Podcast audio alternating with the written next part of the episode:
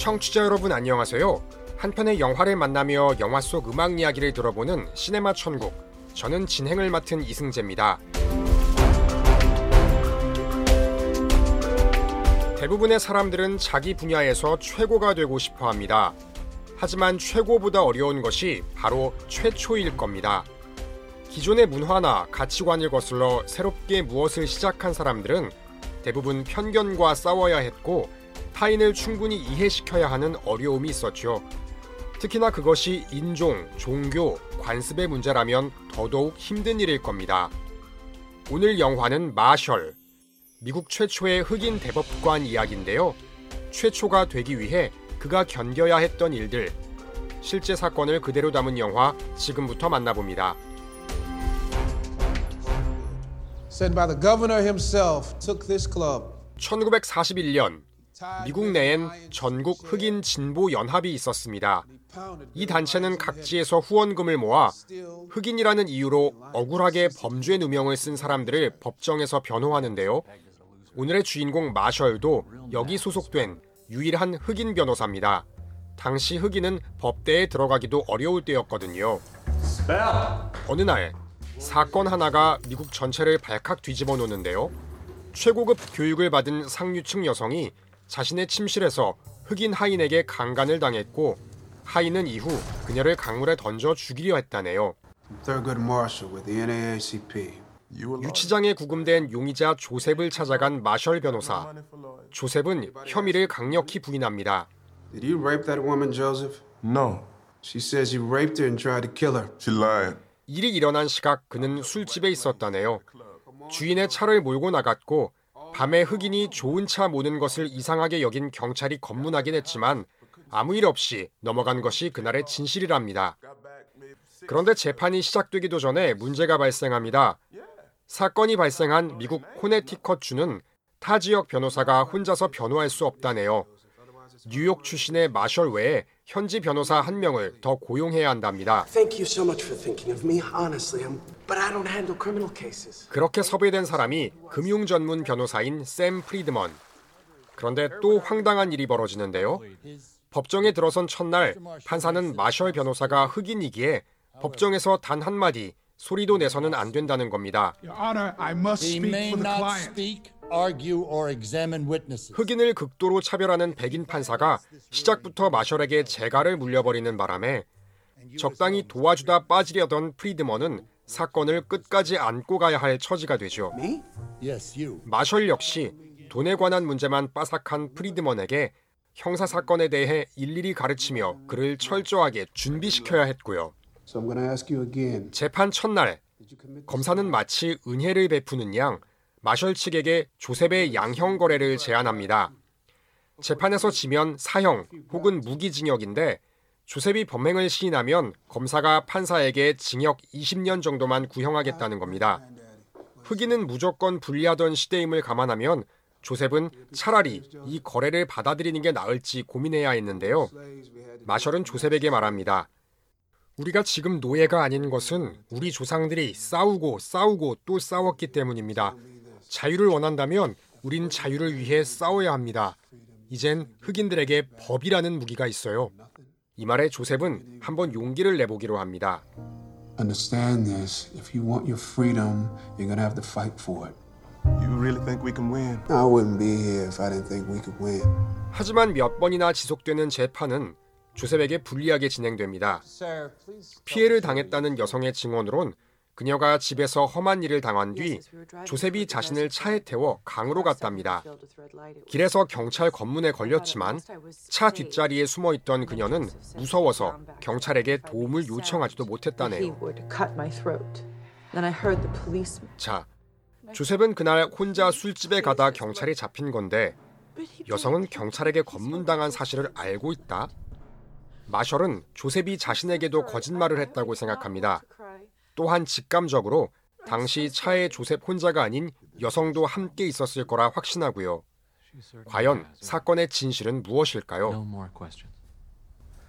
When you drove home, were you tipsy? I never drink enough to get tipsy. 마셜과 프리드먼 두 변호사는 판사의 불공평한 대우와 주변 백인들의 편견 어린 거짓 증언까지 세세하게 반박해가며 무죄 판결을 이끌어내려 합니다. 초반에는 억지로 껴들었던 프리드먼도 백인들의 인종차별적 시선에 혐오를 느끼죠. 프리드먼은 유대인이었습니다. 당시는 제2차 세계대전 중 올스카에 살고 있던 그의 유대인 친척들도 나치 강제 수용소에 잡혀 있는 형편이었죠. 인종차별로부터 흑인의 인권을 찾고 싶은 마셜과 유대인의 생존권을 찾고 싶은 프리드먼은 이 싸움의 동반자가 될 수밖에 없었습니다. 강간범 흑인을 변호한다는 소문에 이 둘은 길가에서 모르는 사람들에게 무자비한 폭행까지 당해야 했는데요. 마셜은 프리드먼에게 말합니다. 제 아버지가 내게 말씀하셨습니다. 누군가 널 깜둥이라고 놀리면 내 허락 없이 싸우는 건 물론이고 싸우라는 게 내 명령이야. My father told me 프리드먼, 우리가 편견의 문을 지나는 방법은 그걸 깨트리는 수밖에 없습니다. not only got my permission to fight him, you got my orders to fight him. 마셜은 여성이 조셉과 함께 있었다는 몇 시간 동안 그녀가 저항도, 신고도, 도망도 치지 않았던 정황을 수상하게 여깁니다. 그래서 두 사람이 아마도 불륜 관계였으리라고 확신하죠. 변호사들은 조셉을 추궁하고 조셉도 하나둘 털어냅니다. 피해 여성과 관계를 가진 건 맞지만 절대 강간이 아니었답니다. 이어 조셉은 법정에서도 이처럼 진술을 바꿉니다만 검사는 조셉의 과거 범죄 이력까지 들먹이며 그의 말엔 진실성이 없다고 주장하죠. 조셉은 법정에서 눈물을 흘리며 이렇게 말합니다. You know what they do to me for being with a white woman like that? If they don't kill me, 몇년 전만 해도 백인 여자와 그렇게 같이 있었다면 사람들이 제게 어떻게 했을지 아나요? 그 자리에서 바로 죽이지 않는다면 날 결박하고 끌고 다니며 내 성기를 자를 겁니다. 그리고 나무 위에 매달겠죠. 검사님, 왜 거짓말을 하냐고요? 진실을 말하면 죽게 되니까요. because the truth gets me killed. 재판이 거듭될수록 사건은 애초 알려진 것과는 다른 모습으로 드러납니다. 진실은 평소 남편의 폭행 속에서 불행하게 살던 여성이 남편이 출장 간 사이 술 기운에 의지해 흑인 하인 조셉을 불러들여 쌍방 합의하에 정을 통한 것. 갑자기 정신이 든 여인이 흑인의 아이를 임신할지도 모른다는 불안에 빠지면서 두 사람은 집을 빠져나와 배회하는데 경찰에게 걸리고 간신히 검문도 피했으나 강가에 다다르자 순간 차에서 뛰어나와 물에 빠지고 조셉에게 강간범 누명을 씌운 그녀의 자작극이었습니다. Let me out of the car! I'm gonna tell everyone you raped me! 당시 미국의 재판 제도는 판사와 함께 12명의 배심원들이 이 문제를 판결하도록 되어 있었는데요.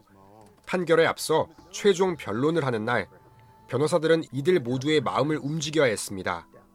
그러나 마셜은 갑자기 또 다른 흑인의 억울한 사건이 생겨 떠나야 합니다. 결국 마셜의 지도를 받은 프리드먼이 혼자서 그 순간을 감당하게 되죠.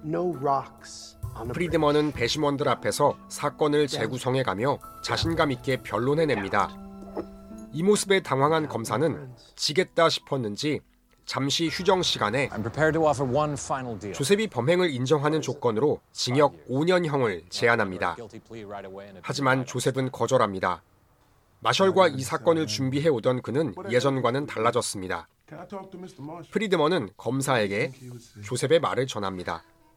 누구도 자신이 하지 않은 범죄는 자백하면 안 됩니다. And I told him that no man should ever confess to a crime he did not commit.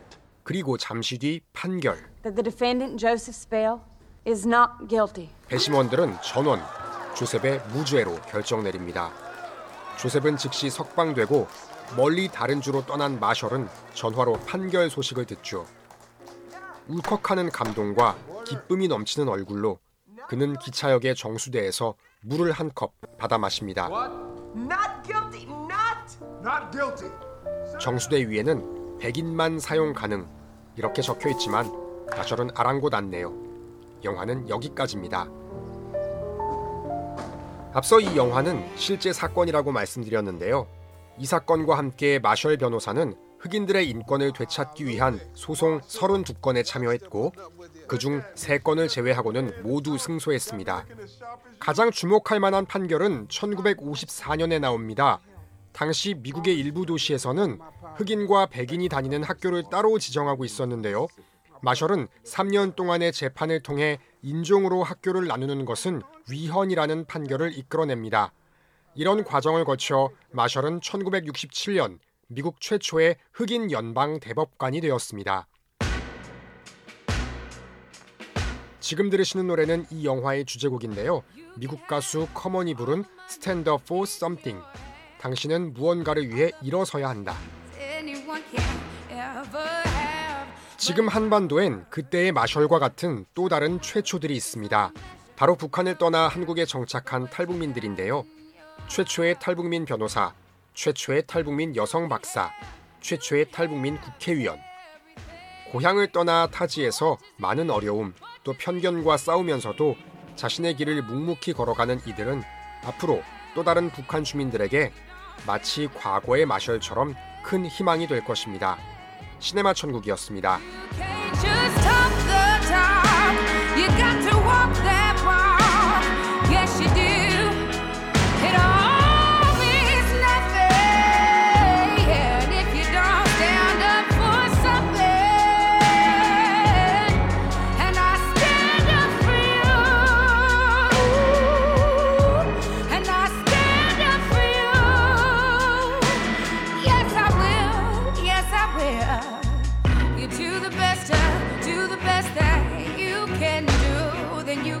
Look in the mirror, proud of who's looking back at you.